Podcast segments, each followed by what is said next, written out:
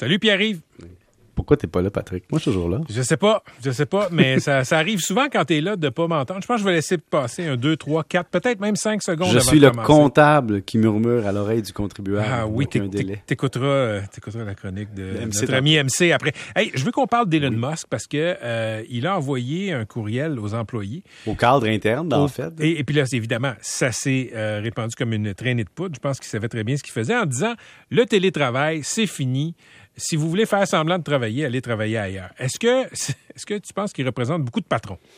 Ben, en fait, tu sais, le, fameux, le fameux dicton work hard, play hard, quand Elon Musk a vécu ça dans sa création d'entreprise, puis et là, il veut des gens qui le suivent, tout le monde travaille fort, puis là, à un moment donné, arrive une pandémie, puis des chocs générationnels, c'est sûr que ça crée ça. Puis avant la pandémie, Patrick, même au Québec, il y a eu cette transformation-là. Moi, quand je suis entré sur le marché du travail, c'est t'es pas content. Prends la porte, il y en a un autre qui veut ta job, puis s'il n'est pas content, il y en aura un autre, puis un autre, puis un autre. Donc, l'employeur avait le gros bout du bâton en disant tant que tu n'as pas de valeur distincte, élevée et démontrée, puis que j'ai pas besoin de toi absolument, tu peux pas vraiment négocier fort avec nous. Alors, lui, il est dans cette réalité-là, puis il dit Tesla, on est chanceux. On est attractif. hein. Beaucoup de monde veulent travailler pour Tesla, pour l'image, pour le CV, pour le côté euh, prestigieux. Euh, il est peut-être pas en pénurie de main-d'œuvre comme on a au Québec, surtout pas dans son domaine. Les conditions de travail sont-tu bonnes chez Tesla? Est-ce qu'il y a des avantages sociaux? Est-ce que c'est bon pour une carrière? Puis les employés sont-ils motivés à performer? Si oui, il y a toutes les conditions gagnantes pour être comme ça. Mais la culture de Tesla n'est pas limitée à Tesla. C'est une culture qui existait dans plein d'autres entreprises. Euh, il y a 10-15 ans, dans les firmes comptables, les firmes d'avocats, les boîtes de consultation en marketing.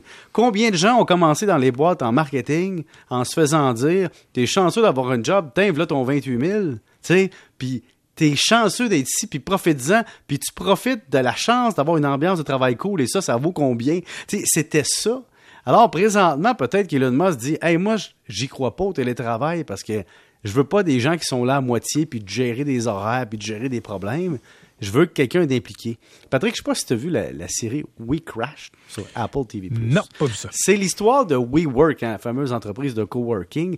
Et tu vois la culture américaine là-dedans vraiment, euh, tu sais, presque religieuse, presque le clan des skulls, tu sais. On fait partie de quelque chose, on travaille, on vit, puis on dort là. C'est un peu la même réalité. Maintenant, Elon Musk aurait raison sur une affaire qui est, c'est que le travail hybride, sur papier, puis en théorie, c'est beau, mais il y a quand même quelque chose qui manque. C'est pas juste une gestion de calendrier.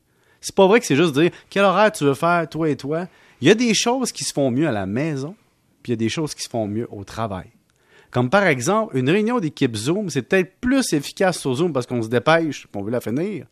Mais en même temps, le brainstorming humain, l'énergie, Oui. la collégialité. Tu sais, moi, Patrick, Les j'étais- impondérables. Exemple, moi, mettons, je suis à distance avec toi. Là. Tu me dis salut Pierre-Yves. Là, il y a une seconde qui vient d'on sait pas où. Tu vois, ça, c'est un impondérable à distance. Mais Pierre, tout ça, c'est bien beau. Là. Puis je pense que euh, M. Musk là, va faire plaisir à beaucoup de patrons, pas nécessairement dans les industries de technologie. Mais euh, si tu es en pénurie d'employés, Ouais. euh, tu as de la misère à recruter, oui. Ben, ça se peut que tu acceptes des choses que tu n'aurais pas acceptées autrement. Je sais pas si c'est son cas à lui, mais tu sais, des entreprises de techno, il y en a une puis deux là, de- aux États-Unis. Oui, puis au Québec, il faut dire, faire attention. Au Qué- Aux États-Unis, ils s'arrachent les, les, les talents, c'est sûr. Puis au Québec, ils, ont le même problème.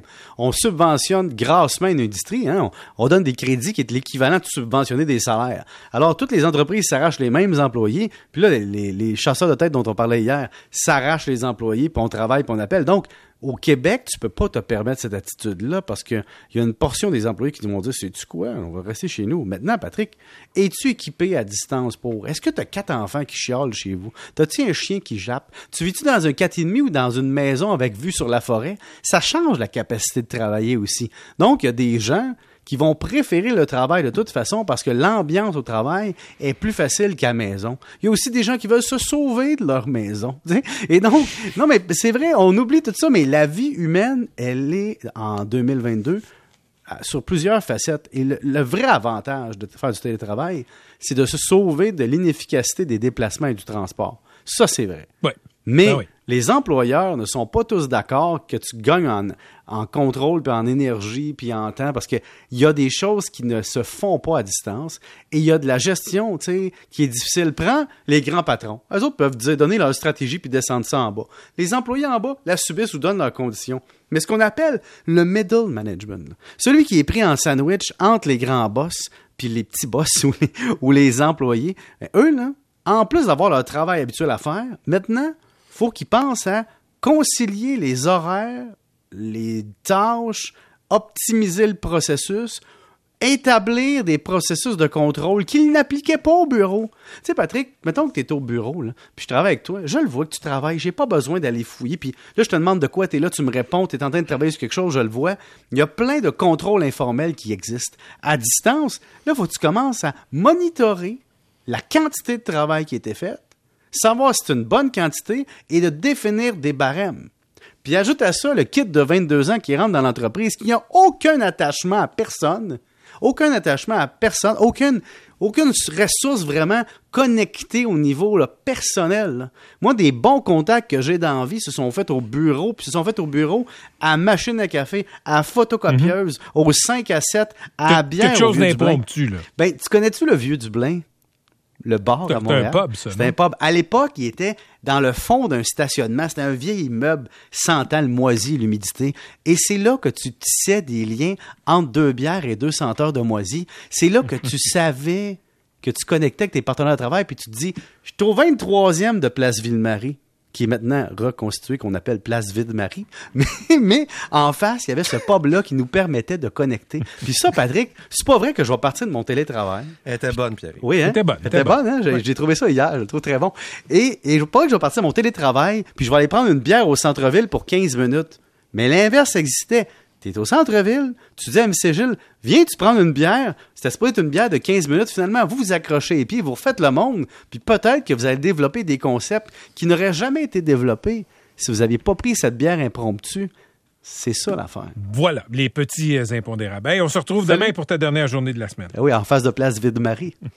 Fallait que tu refasses. hein? Oui, c'est ça. 17h37.